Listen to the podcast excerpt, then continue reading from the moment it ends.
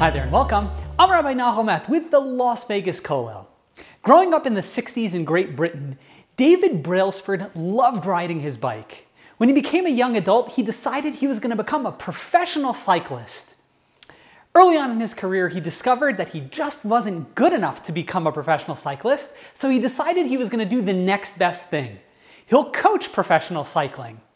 Over the next few decades, he worked his way up through the ranks of British cycling, and in 2010, he was appointed the general manager, the head coach of a new British cycling team, Team Sky. Team Sky had a declared goal that within five years, they were going to send one of their riders to the podium of the Tour de France. Within five years, one of their riders was going to win the Tour de France. Now, professional cycling is incredibly competitive. A goal of winning the Tour de France, that's ambitious. What strategies is Brailsford going to come up with to turn a new team that really hasn't had any success. British cycling had never been successful. They had never sent anyone to the win the, the Tour de France. They, there was never a cyclist nor a British team that had won the Tour. What's David Brailsford going to come up with to send one of their riders to the top of the pack to win the Tour de France? There's an incredible story in the Talmud. We know about the great hero, the great sage Rabbi Akiva, one of the leaders of the Jewish people. He wasn't always that way. As a matter of fact, the Talmud tells us that as a young adult, Rabbi Akiva was unlearned, he was unscholarly, he had no interest in Torah, and he certainly had no leadership skills. Talmud tells us the story how one day he was walking on the way and he noticed a little stream slowly dripping water on top of a rock. And he noticed that the rock had a hole in it. The water over time had slowly, drop by drop, penetrated a hole right through that rock. The Talmud tells us that Rabbi Akiva, in a moment of reflection, in a moment of inspiration, he reasoned to himself and he said, Look, if something as delicate and as fragile as water can penetrate something as hard and as firm as a rock, certainly something that is so strong and mighty and powerful like the Torah will be able to penetrate my heart, which is so soft and fragile and delicate. And at that moment, Rabbi Akiva made a decision. He was going to become inspired. He was going to, he was going to start studying the Torah, and he was going to learn bit by bit a little bit more about his Judaism. And over time, over years, he became the great Rabbi Akiva, the great leader of the Jewish people. The great Rabbi Yisrael Salanter analyzes this passage of the Talmud, and he asks, what was it that Rabbi Akiva saw? What was it that gave Rabbi Akiva the inspiration to make that big change? Rabbi, Rabbi Salanter points out so brilliantly. He says if you would stop the, that, dripping that dripping water on that rock, stop it in a freeze frame, and just look at one drop as it hit that rock, and you would say, Has that drop of water made any difference? You would say no, because that one small, tiny drop of water, the, uh, the, the impact that it made on that rock in that one moment, it's completely imperceivable. It's you cannot detect that that drop of water has made any dro- any difference on that rock.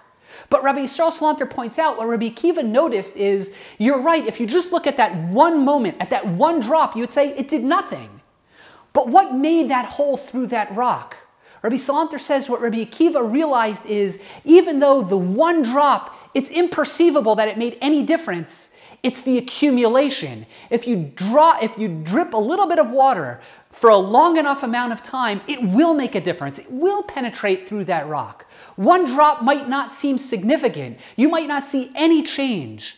But over time, bit by bit, drop by drop, you can penetrate through something as, as hard and as strong as a rock. Rabbi Salanter points out Rabbi Akiva was inspired so often in life we try to make a difference, we try to improve, we try to become better people, but we don't see any change. We don't see any holes in any rock. And Rabbi, Rabbi Salanter is pointing out that Rabbi Akiva took inspiration from the recognition that it's the accumulative effect. One drop might not appear to have done anything, but over time it does, as evidenced by that hole right through that mighty rock that Rabbi Kiva saw. And what that means is that each drop, although it's imperceivable, it actually is making a difference. Every drop, it's so small and it seems so insignificant, but something is happening, and I could prove it to you. There is that, that hole through that rock over time. It's the cumulative effect. That's what Rabbi Akiva was inspired by. He realized, although, you know, studying Torah, maybe one day I might not see a difference, but if I study bit by bit, day by day, just a little bit, drop by drop, it will make a difference, which means that every moment really does count. And every little bit of Torah study, every little bit of self improvement, it really is making a difference. That's an incredibly remarkable idea. Drop by drop, bit by bit, bit, we can make big differences. David Brailsford was faced with an impossible challenge. How am I going to go ahead and turn a new cycling team into a world class team and send someone to the, to the podium at the Tour de France and win the Tour de France in five years? Brailsford had an interesting idea. He decided we're not going to look at the big picture, we're going to look at the small picture. And he developed a strategy called marginal gains. The idea was he wasn't going to try to revolutionize and completely change how his cycling team, his new cycling team, was going to perform. Rather, he looked for marginal gains. He looked for different areas within the, the team, how we can improve just 1%. We're not trying to improve 50% or double our productivity. I'm going to try to improve 1%. And he said if we can identify six, seven, eight areas where we can try to improve our performance just 1%, maybe that'll make a difference.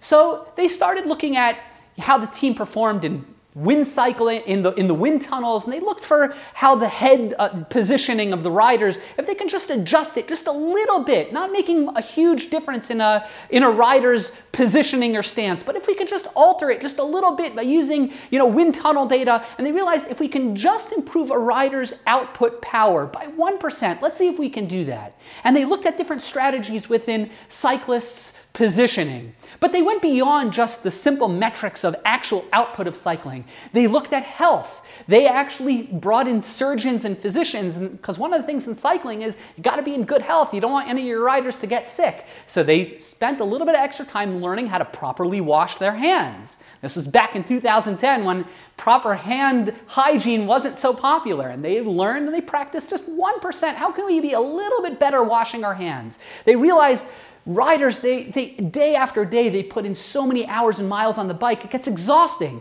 And if you think about it, on these long competitive rides, every day they're in a new hotel.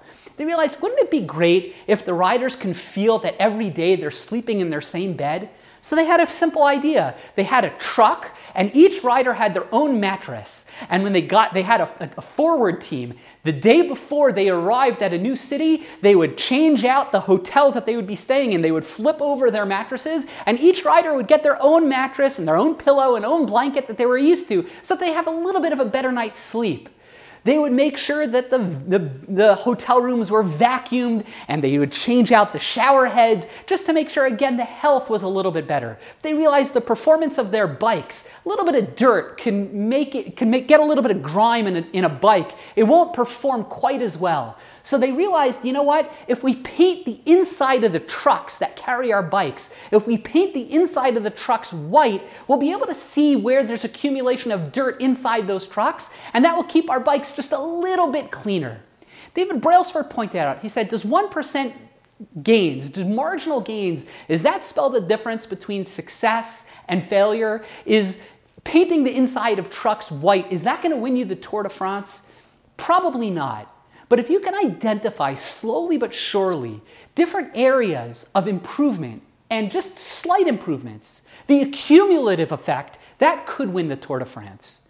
And remember how they had that stated goal of winning the Tour de France in five years?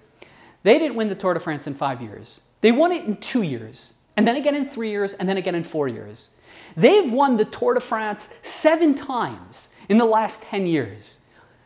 David Brailsford attributes it to marginal gains. Celebrate those minor victories, those small improvements. They can make vast differences in our lives. It doesn't just apply to cycling, it applies to all areas of our lives relationships, personal growth, financial success. Let's not try to change the world necessarily. Let's not try to look all the time at the big picture. How can we make a big difference? Let's look at small things. What areas in our lives can we improve just a little bit? Marginal gains, 1%. If we take a little bit of time to focus on those little victories, day by day, drop by drop, just like Rabbi Akiva, they don't feel like they're making a difference. But if we stack them together accumulatively, we could win the Tour de France, we could, we could become giants like Rabbi Akiva, and we can become incredibly successful people. Let's celebrate the marginal gains. Let's celebrate those 1% differences and improvements in our lives. They don't, they don't seem like big deals, but over time, they could change the world.